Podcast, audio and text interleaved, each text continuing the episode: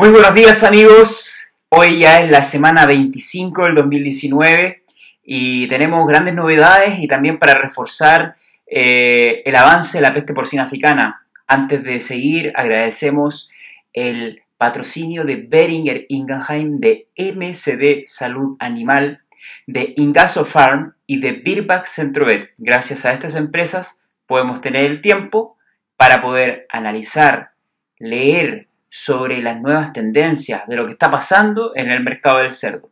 Y comenzamos con los granos. Los granos siguen con la incertidumbre de lo que está pasando en Estados Unidos con el clima. Ya veníamos diciendo de que de forma histórica nunca había estado así el otoño y ahora entrante verano de Estados Unidos, con lluvias, con alta humedad, lo que ha generado retrasos consistentes significativos de las siembras. Se, están viendo fotografías de cómo hace un año estaban las siembras de maíz y de soya y cómo se encuentran hoy, recién creciendo, recién brotando en algunos, en algunos lugares. Esta semana se van a reunir Donald Trump y el presidente de China para seguir hablando sobre el acuerdo que ellos quieren lograr. No se sabe nada de lo que sucederá.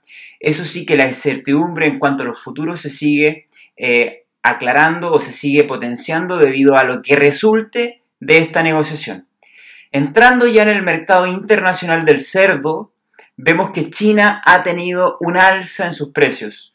Ya veníamos diciendo, China ha ingresado carne de cerdo congelada que tenía almacenada en su mercado para que los precios no fuesen eh, tan altos y el alza se fueran tan significativas con la crisis que está existiendo actualmente con la oferta china. Sin embargo, esta carne almacenada no durará para siempre y ya se está viendo que los precios tienden al alza nuevamente y después de dos meses de estar un precio quieto, incluso con baja, podemos ver un alza en el precio de China. Ya comentábamos anteriormente de que cuáles han sido las situaciones o las acciones que se están generando en China, potenciación de bioseguridad.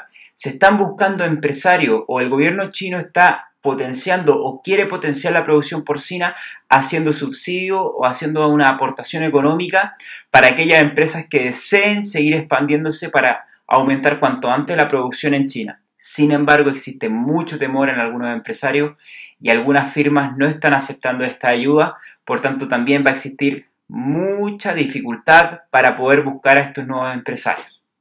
También decirles que China por ahí estaba con algunas negociaciones con Rusia para poder importar carne de cerdo desde allí. Sin embargo, esto no se va a llevar a cabo porque China no, no tiene prohibido la importación de carne de cerdo de países positivos a la peste porcina africana.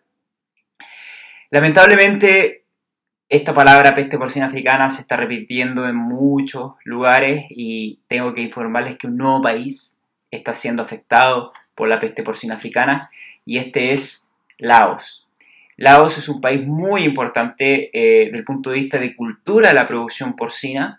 Existen allá muchas eh, organizaciones o comunidades rurales que tienen cerdo como si fuesen bienes preciados, tanto para la subsistencia, así también el cerdo es muy importante dentro del consumo de proteína de este país.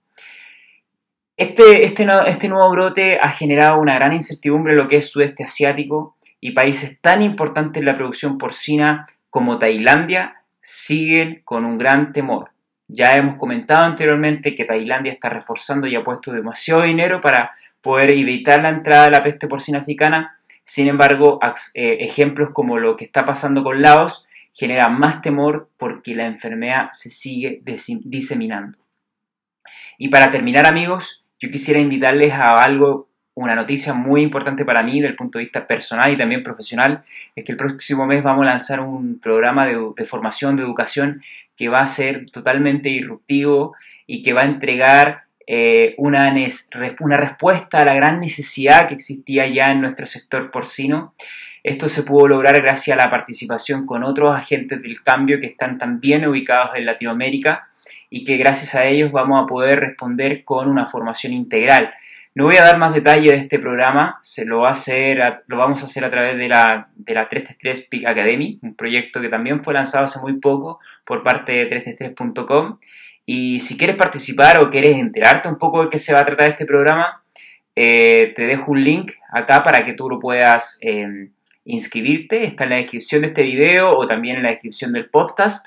Em, te dejo invitado, si te quieres enterar, si quieres saber más detalle, es un programa que te entregará habilidades que van a ser necesarias en el día de hoy, no solo en el mundo de la producción porcina, sino que en el mundo de la nueva economía, de esta economía que cada vez tenemos más información y que tenemos más actividades, por tanto debemos obtener algunas acciones y habilidades que nos permitan de poder llevar esta nueva forma de trabajar. Así que sin más, te envío un abrazo, nos vemos pronto en el siguiente comentario del mercado porcino. Hasta muy pronto.